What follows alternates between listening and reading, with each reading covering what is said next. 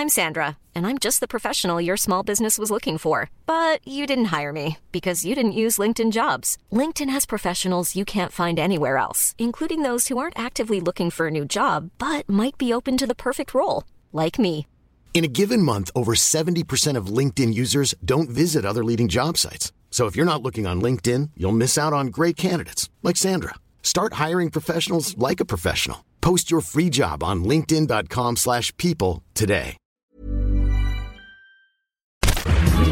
Minute Papillon. Bonjour, c'est Laetitia Béraud. Bienvenue dans le podcast Minute Papillon, le podcast d'info de vingt minutes. Nous sommes le vendredi quatre octobre. Le Grenelle sur les violences conjugales ne dit rien sur la prise en charge des auteurs. Les moyens du gouvernement pour prendre en charge les victimes, dérisoires. Luc Frémiot, jeune retraité de la magistrature engagé contre les violences conjugales, n'aime pas la langue de bois. Il se livre dans une interview à notre média. Il est très critique sur l'action du gouvernement en la matière. Attaque à la préfecture de police. La femme de l'assaillant, qui a tué quatre agents hier, dit que son mari a entendu des voix la nuit précédente. Le retour au travail ce matin se fait dans l'émotion, a déclaré un porte-parole.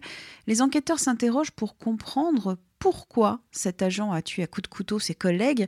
Les témoignages des fonctionnaires de police, choqués, recueillis par Caroline Politi, sont à retrouver sur notre site. Le père de Beyoncé a eu un cancer du sein. Matthew Knowles, soixante-sept ans, a révélé cette semaine sa maladie. Un cancer qui n'est donc pas exclusivement féminin. En France, tous les ans, environ cinq cent cinquante cas de cancer du sein masculin diagnostiqués. C'est environ un pour cent des nouveaux cas. La campagne d'information Octobre Rose sur le cancer du sein insiste sur le fait de ne pas négliger les symptômes, même chez les hommes. Des chercheurs pourraient lire deux mille rouleaux de papyrus carbonisés, des vieux papyrus, ceux qui ont été retrouvés dans une villa de Pompéi détruite par l'éruption du Vésuve en l'an soixante-dix-neuf. Comme le rapporte le Guardian, les scientifiques espèrent qu'une nouvelle méthode associant rayons X et intelligence artificielle pourra rendre ces documents déchiffrables à nouveau.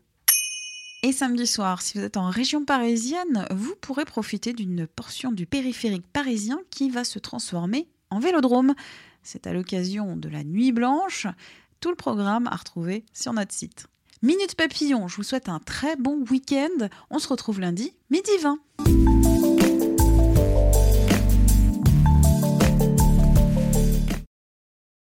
On ne va pas se quitter comme ça. Vous avez aimé cet épisode ? Sportif, généraliste, sexo ou scientifique, varié mais toujours bien informé. Découvrez les autres podcasts de la rédaction vingt minutes sur votre application d'écoute préférée ou directement sur podcast au pluriel point vingt minutes point f r.